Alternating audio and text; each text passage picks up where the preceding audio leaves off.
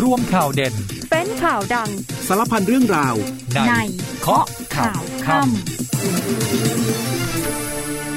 สวัสดีครับคุณผู้ฟัง 19นาฬิกา30 นาทีเรื่อยไปจนถึงเวลา 20นาฬิกาโดยประมาณนะครับ พบกับเคาะข่าวค่ำครับค่ำนี้อยู่กับผมวรวิศีเนตรนะฮะ เราจะเจอกันเป็นประจำทุกวันนะครับคุณผู้ฟัง รับฟังผ่านทางสถานีวิทยุในเครือกองทบกพร้อมกันทั่วประเทศครับ อีกหนึ่งช่องทางทางแฟนเพจ Facebook นะฮะของเราพิมพ์คำว่าเคาะข่าวค่ำนะครับ นอกเหนือจากนั้น หลังจากจบรายการแล้วคุณผู้ฟังยังฟังรายการย้อนหลังผ่านแพลตฟอร์มพอดแคสต์นะครับนิวเคาะข่าวค่ำได้อีกหนึ่งช่องทางด้วยนะฮะวันนี้มีหลากหลายประเด็นนะครับคุณผู้ฟังโดยเฉพาะเรื่องของโควิด -19 ยังคงต้องติดตามกันอย่างต่อเนื่องนะครับ มีข้อมูลว่าทางด้านของนายแพทย์ยง ภู่วรวรรณฮะให้ความเห็นเกี่ยวข้องกับเรื่องของโควิด -19 นะครับ คือถ้าเกิดว่ากังวลเรื่องของนักท่องเที่ยว จีนเข้าไทยแล้วจะนำเชื้อโควิดมาเพิ่มเนี่ยก็ให้เกรงนักท่องเที่ยวจากฝั่งตะวันตกดีกว่านะครับ เพราะว่าเชื้อที่ระบาดในจีนตอนนี้เนี่ยเป็นสายพันธุ์ที่ตามหลังสายพันธุ์ในไทยครับ แต่ว่าที่น่ากลัวคือสายพันธุ์จากฝั่งตะวันตกนะครับ และคุณหมอยงก็ยังแนะนำว่าในกลุ่มเด็กเล็กเนี่ยควรเลิกสวมหน้ากากอนามัยแล้วนะครับเพื่อการเรียนรู้ของเด็กด้วย รวมไปถึงวันนี้ครับคุณผู้ฟังเรื่องของคดีเอ่อคดีประเด็นฮะเกี่ยวข้องกับการสอบทุจริตของอธิบดีกรมอุทยานแห่งชาติสัตว์ป่าและพันธุ์พืชนะครับวันนี้พยานหลายปากครับเขาให้ปากคำที่ปปปแล้วนะครับรวมไปถึงอีกหลากหลายประเด็นตอนนี้พักกันแป๊บหนึ่ง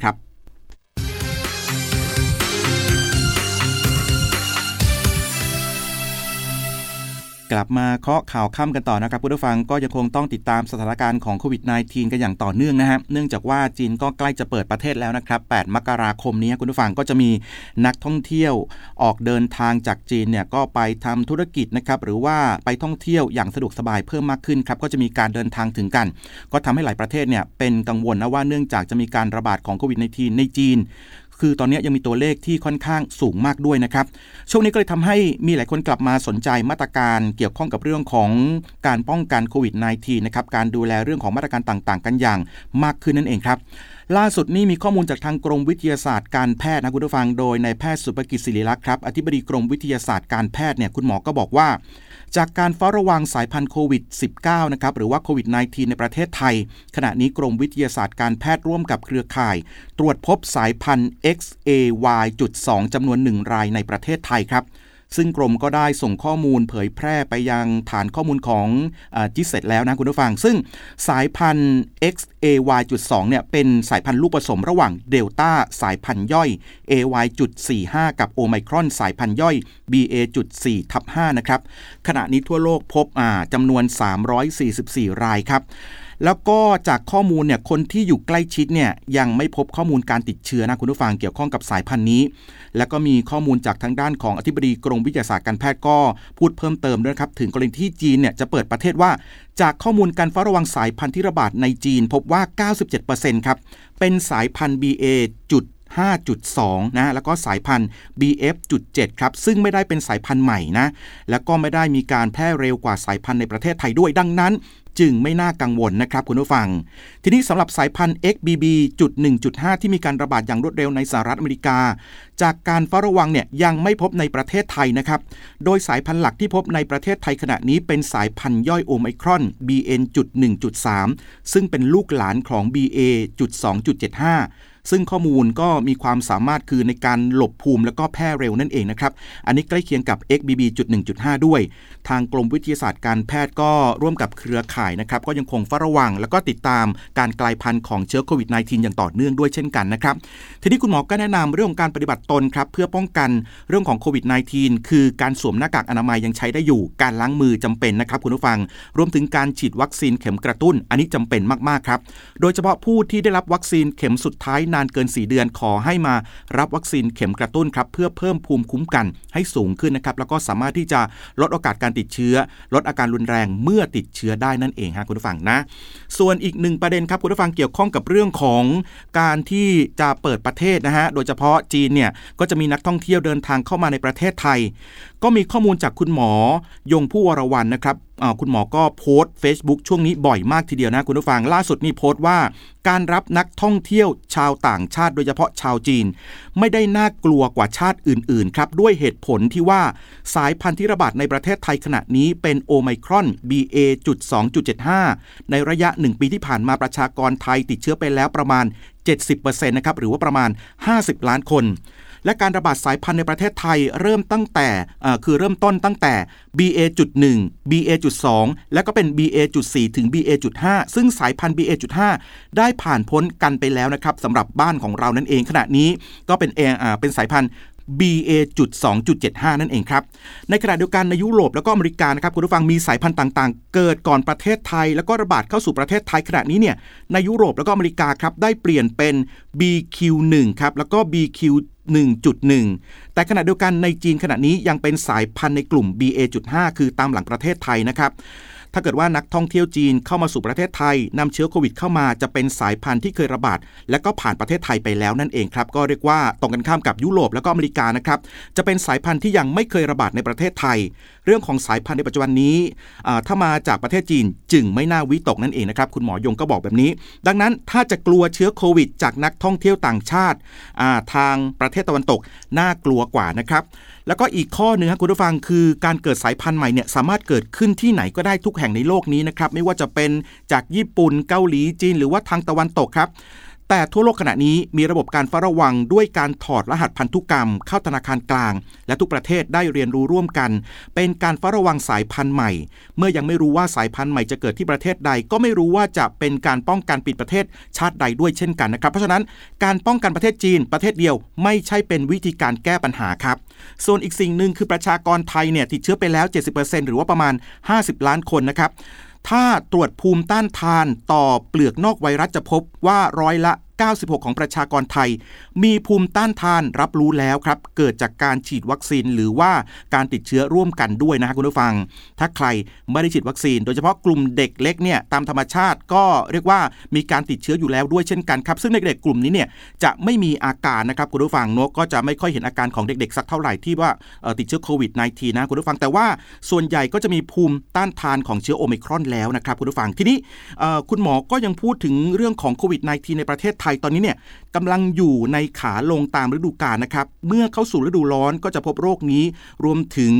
โรคทางเดินหายใจน้อยมากครับ แล้วก็จะไประบาดเพิ่มขึ้นในเดือนมิถุนายน ตามฤดูกาลอีกครั้งหนึ่งก็เป็นวงจรนะครับ ส่วนเรื่องของอการฉีดวัคซีนเนี่ยในอนาคตคุณหมอก็บอกว่า เน้นเป็นการฉีดวัคซีนประจำปี เพื่อลดอัตราการเสียชีวิต และก็ป่วยรุนแรง ทุกอย่างจะเข้าสู่วงจรปกติที่เป็นโรคตามฤดูกาลชีวิตต้องเดินหน้าด้วยระเบียบวินัย และ การปฏิบัติตน ในการดูแลสุขอนามัยให้แข็งแรง และการป้องกันการติดเชื้อและก็การแพร่เชื้อนั่นเองนะครับ นอกจากนี้เรื่องของการสวมหน้ากากครับคุณผู้ฟังของเด็ก ๆ เล็กๆเนี่ยคุณหมอยงก็ให้ความเห็นเกี่ยวข้องกับเรื่องนี้นะครับบอกว่าการสวมหน้ากากอนามัยของเด็กเนี่ยจากการศึกษาที่ศูนย์ไวรัสนะครับโดยศึกษาเด็กนักเรียนประถมศึกษาและก็อนุบาลครับส่วนใหญ่ติดเชื้อโควิดในทีไปแล้วถึงร้อยละ80 แล้วก็ได้รับวัคซีนไปแล้วจำนวนหนึ่งนะครับถึงแม้ว่าจะไม่มากก็ทำให้เด็กส่วนใหญ่ในกลุ่มนี้ มีภูมิต้านทานครับที่เกิดจากการติดเชื้อมาแล้วครับ ขณะที่การใส่หน้ากากอนามัยในเด็กเล็กเนี่ยไม่สามารถที่จะควบคุมได้ และไม่สามารถที่จะใส่ได้แบบถูกวิธีในการป้องกันนะครับ ซึ่งการเรียนรู้ของเด็กเนี่ยในวัยนี้ ก็จำเป็นอย่างยิ่งเลยคือ ต้องมีการเรียนรู้ทั้งทางด้านของภาษาท่าทางการแสดงออกทางอารมณ์ในท่าทางครับ ก็มีความจำเป็นที่ต้องเรียนรู้ด้วยเช่นกัน อันนี้คุณหมอก็เน้นย้ำมา ดังนั้นเมื่อคำนึงถึงผลได้ผลเสียแล้ว ในเด็กนักเรียนอนุบาลประถมศึกษา สามารถที่จะเลิกใส่หน้ากากอนามัยได้แล้วนะครับ โดยเฉพาะในโรงเรียนแต่ว่ามีข้อยกเว้นคือ การอยู่ในรถประจำทาง รถไฟฟ้า หรือว่าห้างที่เป็นสถานที่ปิดเนี่ยหรือว่าตอนที่ไปโรงพยาบาลอันนี้ก็ควรที่จะต้องใส่แมสปิดเอาไว้นั่นเองนะครับคุณผู้ฟัง ส่วนมาตรการครับเกี่ยวข้องกับเรื่องของการรองรับนักท่องเที่ยวต่างชาตินะครับทางด้านของกระทรวงการต่างประเทศก็ยืนยันนะว่าอตอนนี้มีมาตรการในการที่จะดูแลเตรียมพร้อมไว้แล้วนะครับโดยนางการจนาพัทรโชคครับอธิบดีกรมสารนิเทศโฆษกกระทรวงการต่างประเทศก็พูดถึงกรณีที่จีนเนี่ยประกาศเปิดประเทศในวันที่ 8 มกราคมนี้ ซึ่งก็จะส่งผลให้จีนเดินทางมาท่องเที่ยวต่างประเทศได้นะครับในส่วนของไทยก็มีหลายหน่วยงานที่เกี่ยวข้องได้เตรียมความพร้อมในการรับนักท่องเที่ยวจีนไว้แล้วนะครับส่วนไตรมาสแรกของปี66 ครับ นักท่องเที่ยวจีนเนี่ยก็น่าจะเริ่มทยอยเดินทางเข้าประเทศไทยประมาณ 3 0 0 0 0 0 คน ก็มั่นใจว่ามาตรการด้านสาธารณสุขนะครับในไทยสามารถรองรับได้ แล้วก็ย้ำว่านักท่องเที่ยวไม่ว่าจะมาจากชาติใดครับ ไม่มีการเลือกปฏิบัติครับ โดยจะใช้มาตรฐานเดียวกันทุกชาตินั่นเองนะคุณผู้ฟัง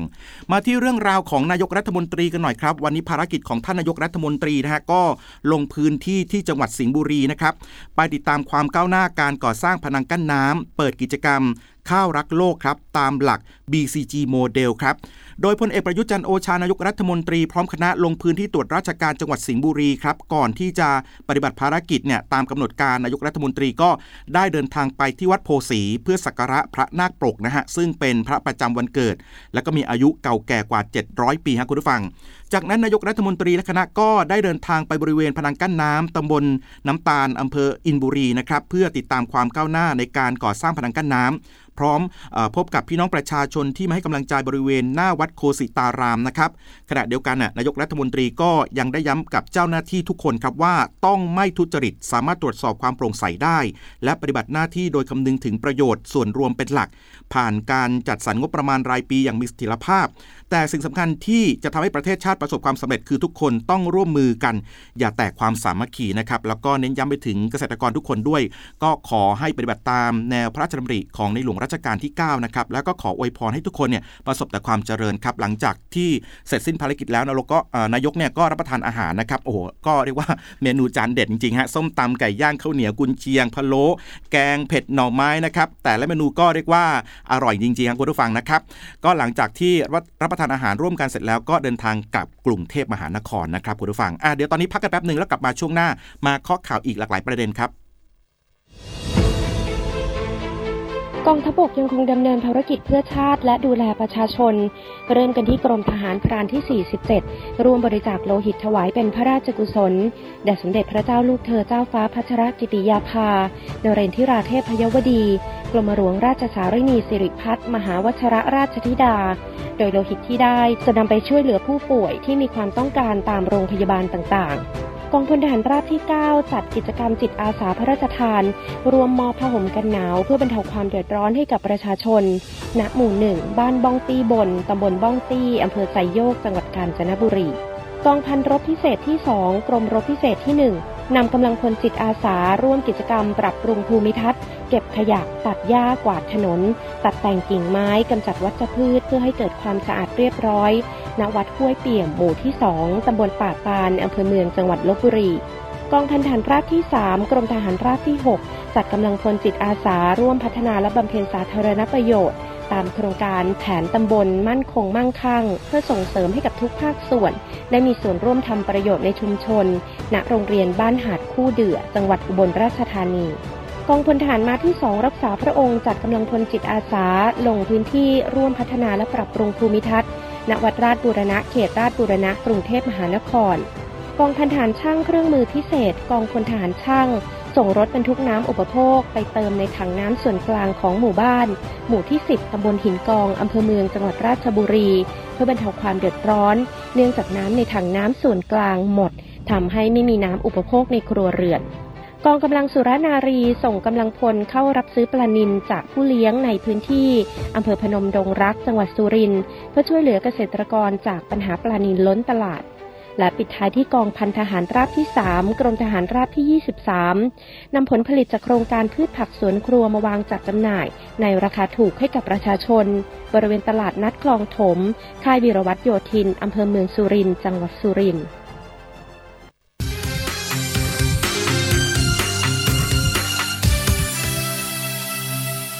กลับมาเคาะข่าวค่ำกันต่อนะครับผู้ฟังมาที่กองทัพเรือกันบ้างครับ ยังคงเดินหน้าค้นหากำลังพลที่สูญหายจากเหตุเรือหลวงสุโขทัยอับปางนะครับต่อเนื่องเป็นวันที่ 20 แล้ว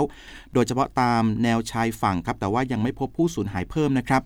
พลเรือเอกปกครองมนทัดพรินครับโฆษกกองทัพเรือก็บอกว่าได้จัดกำลังออกเป็น 2 หมู่เรือนะครับเข้าดำเนินการค้นหาแล้วก็ช่วยเหลือผู้สูญหาย บนเกาะต่างๆครับก็สรุปว่าขณะนี้การช่วยเหลือผู้ประสบภัยนะครับล่าสุดขณะนี้ยอดกำลังพลคือ 105 นาย รอดชีวิตจำนวน 76 นาย เสียชีวิต 24 นายครับสามารถยืนยันตัวบุคคลได้แล้วจำนวน 23 นายนะครับแล้วก็สูญหายยังคงเป็น 5 นายครับคุณผู้ฟัง มาที่อีกหนึ่งคดีความคืบหน้าของอธิบดีกรมอุทยานแห่งชาติสัตว์ป่าและพันธุ์พืชนะครับที่เรียกรับเงินจากผู้ใต้บังคับบัญชา หลังจากที่เมื่อวันก่อนเนี่ยคุณชัยวัฒน์ลิมลิกิอักษรนะฮะก็เดินทางมามอบหลักฐานเพิ่มเติมในคดีนี้ให้กับทางกองบังคับการปปปนะครับผู้ฟัง กองบังคับการปปปนะฮะคุณผู้ฟังก็ล่าสุดเนี่ยเจ้าหน้าที่สำนักบริหารพื้นที่อนุรักษ์ที่ 9 จังหวัดอยุธยาครับก็ทยอยเดินทางเข้าพบพนักงานสอบสวนปปปครับเพื่อให้ปากคำจากกรณีที่ถูกนายรัชดาสุริยกุลณอยุธยาครับอธิบดีกรมอุทยานแห่งชาติสัตว์ป่าและพันธุ์พืชเนี่ยเรียกรับเงิน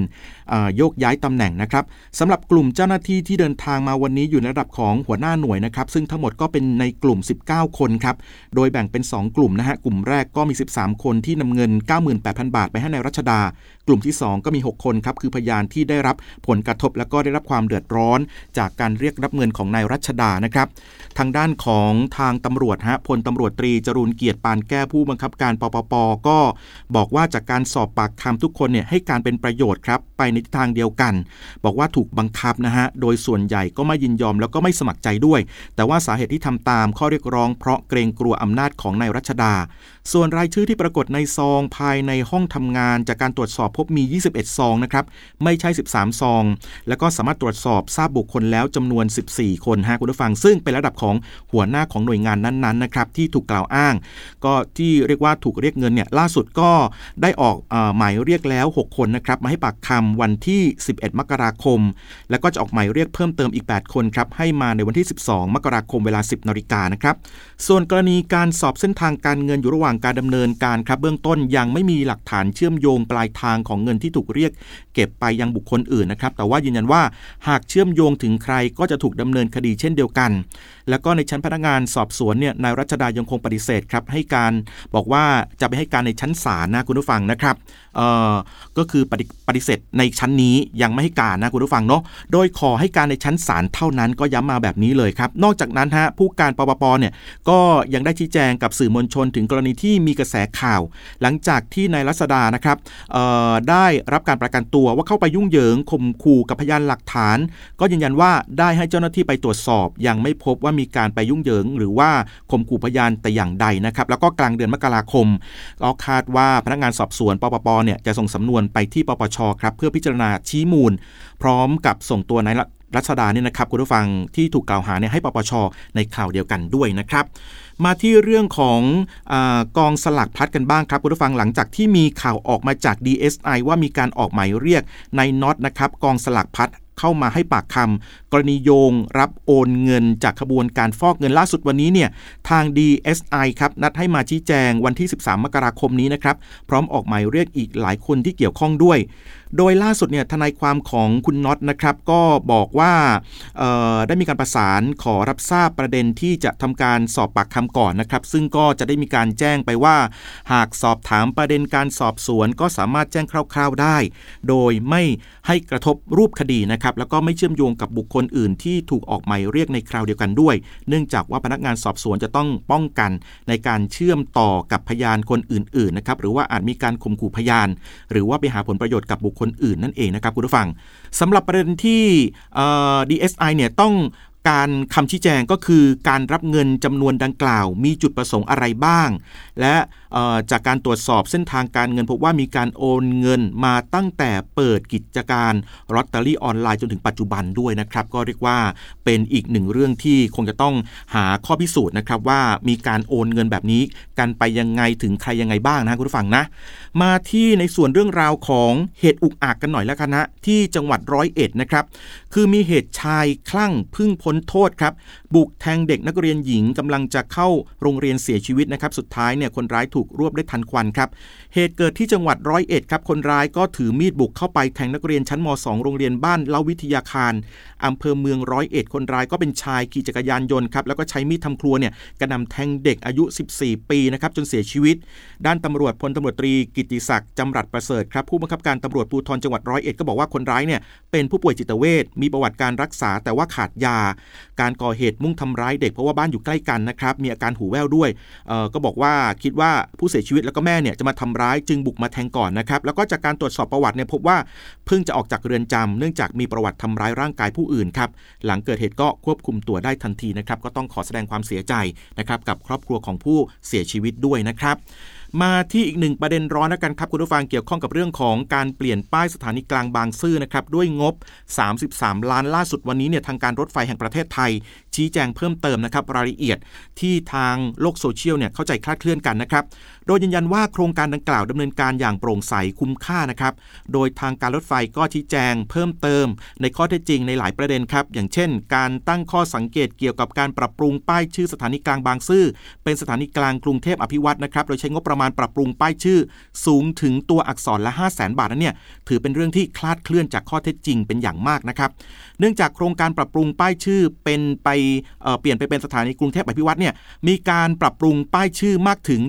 112 ตัวอักษรครับเพราะว่ามีการติดตั้งป้ายชื่อสถานีอยู่ทั้งสองฝั่งนะครับซึ่งมีจำนวนตัวอักษรที่เพิ่มขึ้นจากป้ายเดิม ที่สำคัญการกำหนดขอบเขตของงานโครงการในวงเงิน 33 ล้านบาทนั้นเนี่ยไม่ได้มีเพียงแค่ค่าใช้จ่ายในการปรับปรุงป้ายชื่อ เพียงตัวอักษรอย่างเดียว แต่ว่ายังรวมถึงงานรื้อถอน งานเปลี่ยนผนังกระจก โครงผนังกระจกอลูมิเนียม การจัดทำระบบไฟฟ้าแสงสว่างการออกค่าออกแบบด้านวิศวกรรมโครงสร้าง แล้วก็รูปแบบการติดตั้งที่มีขอบเขตงานที่เกี่ยวข้องกับการรื้อถอนของเดิมนะครับแล้วก็ติดตั้งของใหม่ด้วยที่กระทบต่อโครงสร้างของอาคารสถานี ที่ดำเนินการก่อสร้างเสร็จแล้วนั่นเองครับ ตลอดจนมีการกำหนดการรับประกันความชำรุดบกพร่อง ภายในขอบเขตงานอีก 360 วันด้วยครับ ดังนั้น ก็เห็นได้ว่าการตั้งข้อสังเกตที่บอกว่าการรถไฟเนี่ยใช้งบประมาณในการปรับปรุงป้ายในราคาตัวอักษรละ 5 0 0แสนบาท จึงไม่ใช่ความจริงนะครับ เพราะว่าในข้อที่จริงก็มีการติดตั้งตัวอักษรมากถึง 112 ตัวอักษรนั่นเองนะครับทางการรถไฟเขาก็บอกมาแบบนี้นะคุณผู้ฟังนะมาที่หนึ่งเรื่องราวครับที่เกี่ยวข้องกับความรู้รอบตัวกันหน่อยฮะโดยเฉพาะข้อมูลของประชากรของคนไทยนะครับกระทรวงมหาดไทยประกาศจำนวนราษฎรทั่วประเทศปี 65 ครับประเทศไทยมีประชากรกว่า 66 ล้านคนนะครับกรุงเทพมหานครมากที่สุดกว่า 5 ล้านคน ก็มีการประกาศในเว็บไซต์ราชกิจจานุเบกษานะครับเผยแพร่ประกาศสำนักทะเบียนกลางจำนวนจำนวนราษฎรทั่วราชอาณาจักรตามหลักฐานการทะเบียนราษฎรณวันที่ 31 ธันวาคม 2565 ตามมาตรา 45 พระราชบัญญัติการทะเบียนราษฎร2534 นะครับ ก็บอกว่าโดยทั่วประเทศครับมีจำนวนราษฎรรวมทั้งสิ้นจำนวน 66 ล้าน 9475 คนครับ เป็นสัญชาติไทยจำนวน 65 ล้าน 16,481 คน แบ่งเป็นชายจำนวน 31 ล้าน 755,072 คนอ่าแล้วก็เป็นหญิงนะครับจำนวน 33 ล้าน 351,449 คนครับจำนวนรัษฎรไม่ได้สัญชาติไทยนะครับ ก็อยู่ที่ 983,399 คนครับ แล้วก็กรุงเทพมหานครครับ มีจำนวนรัษฎรมากที่สุด 5 ล้าน4 9 4 9 3 6 คนครับคุณผู้ฟังนะก็เรียกว่าอะเป็นข้อมูลเกี่ยวข้องกับเรื่องของความรู้รอบตัวนะครับ มาที่เรื่องราวของอหลายท่านที่กำลังมองหาธุรกิจนะครับที่เรียกว่าเป็นธุรกิจที่ขึ้นแท่นดาวเด่นประจำปี 66 กันหน่อย กันหน่อยดีกว่านะคุณผู้ฟัง ก็คือทางกลุ่มพัฒนาธุรกิจการค้าครับเขาชี้ 3 กลุ่มธุรกิจ ไม่ว่าจะเป็นไลฟ์สไตล์การท่องเที่ยวแล้วก็สิ่งแวดล้อมนะครับ อันนี้ถือว่าเป็นดาวเด่นมากๆเลยนะฮะทางด้านของคุณสินิตย์ เลิศไกรครับ รัฐมนตรีช่วยว่าการกระทรวงพาณิชย์ก็บอกว่ากรมพัฒนาธุรกิจการค้า ติดตามสถานการณ์การค้า แล้วก็วิเคราะห์แนวโน้มการเติบโตของธุรกิจ โดยปี 66 ครับ มีกลุ่มธุรกิจที่น่าสนใจและมีแนวโน้มเติบโตตลอดปีนะครับ3กลุ่มเนี่ยใน 8 ประเภทเกี่ยวข้องกับ ชีวิตความเป็นอยู่หรือว่าไลฟ์สไตล์ครับ อันนี้ก็คือสอดรับกับพฤติกรรมการใช้ชีวิตของผู้บริโภคในปัจจุบันที่เน้นความคล่องตัวสะดวกสบายอย่างเช่น ธุรกิจอาหารแช่แข็งอันนี้น่าสนใจ แล้วก็ด้านสุขภาพแล้วก็ความงามนะครับ กลุ่มที่ 2 คือธุรกิจที่เกี่ยวข้องกับการท่องเที่ยวการประชุมการจัดเลี้ยงอ่าอย่างเช่น การนำเที่ยวโรงแรมรีสอร์ทเกสต์เฮาส์ร้านอาหาร แล้วก็ที่เกี่ยวข้องกับการเดินทางของนักท่องเที่ยวต่างชาติด้วยนะครับคุณผู้ฟัง ส่วนกลุ่มที่ 3 คือธุรกิจที่ให้ความสำคัญด้านสิ่งแวดล้อมครับอย่างเช่น ธุรกิจการจัดการด้านสิ่งแวดล้อมการนำวัสดุที่ใช้แล้วนำกลับมาใช้ใหม่นะครับหรือแม้กระทั่งธุรกิจยานยนต์ไฟฟ้าอย่างเช่น ผลิตยานยนต์ส่วนบุคคล และก็ยานยนต์ชนิดอื่นๆนะครับผลิตแผงวงจรอิเล็กทรอนิกส์ก็เรียกว่าข้อมูลล่าสุดนี่น่าสนใจครับพบว่าธุรกิจข้างต้นเนี่ยมีจำนวนธุรกิจคงอยู่รวมกันทั้งสิ้น 94,035 รายนะครับทุนจดทะเบียนสูงถึง 1,326โอจุด 42 ล้านบาทฮะก็ถือว่าเป็นโอกาสของนักลงทุนที่น่าจับตาจริงๆนะครับคุณผู้ฟังรวมไปถึง มีอีกหลายปัจจัยต่างๆ ด้วยที่สนับสนุนให้ธุรกิจเนี่ยกลุ่มนี้มีการขยายตลาดออกไปได้ไกลนะครับเพราะฉะนั้นใครที่กำลังมองหาธุรกิจอยู่ก็แนะนำกลุ่มธุรกิจแบบนี้นะครับที่เรียกว่าเป็นธุรกิจดาวเด่น ประจำปี 66 นี้เลยนะครับคุณผู้ฟังนะ มาที่อีกหนึ่งเรื่องครับเรื่องราวที่เกี่ยวข้องจะบอกว่าเป็นเกี่ยวกับธุรกิจได้ไหมก็น่าจะได้เหมือนกันนะครับเกี่ยวข้องกับเรื่องของอาอาหารสัตว์จากแมลงครับเรียกว่ามีการวิเคราะห์ว่าคาดว่า 5 ปีฮะคุณผู้ฟังอาหารสัตว์จากแมลงเนี่ยจะสร้างมูลค่าสูงถึง 1.5 พันล้านบาททีเดียวนะครับรับเทรนความยั่งยืนโอ้โหอันนี้น่าสนใจเพราะฉะนั้นใครที่กำลังมองหาธุรกิจใหม่ๆแบบนี้ หรือว่าอาชีพเกี่ยวข้องกับเรื่องของอาหารสัตว์จากแมลงอันนี้ก็น่าสนใจเหมือนกันนะครับวันนี้เวลาของข้อข่าวข้ามหมดลงอีกแล้วนะครับคุณผู้ฟังกลับมาติดตามกันใหม่เวลาเดิม 19นาฬิกา30 นาทีนะครับวันนี้ผมวรวิศีเนตรและทีมงานลากันไปก่อนสวัสดีครับ ข่าวทั้งวันให้คุณรู้ข่าวไม่ตกประเด็น ช่วงเคาะข่าวค่ำกับพิธีกรคนข่าว พบกันทุกวันจันทร์ถึงวันอาทิตย์ไม่ควรพลาด เพราะคุณจะไม่ตกข่าวที่คิดแล้วเคาะ ทุกวันส่งตรงถึงคุณ ตั้งแต่เวลา 19นาฬิกา30 นาทีถึง 20นาฬิกาโดยประมาณ ทางสถานีวิทยุในเครือกองทัพบบก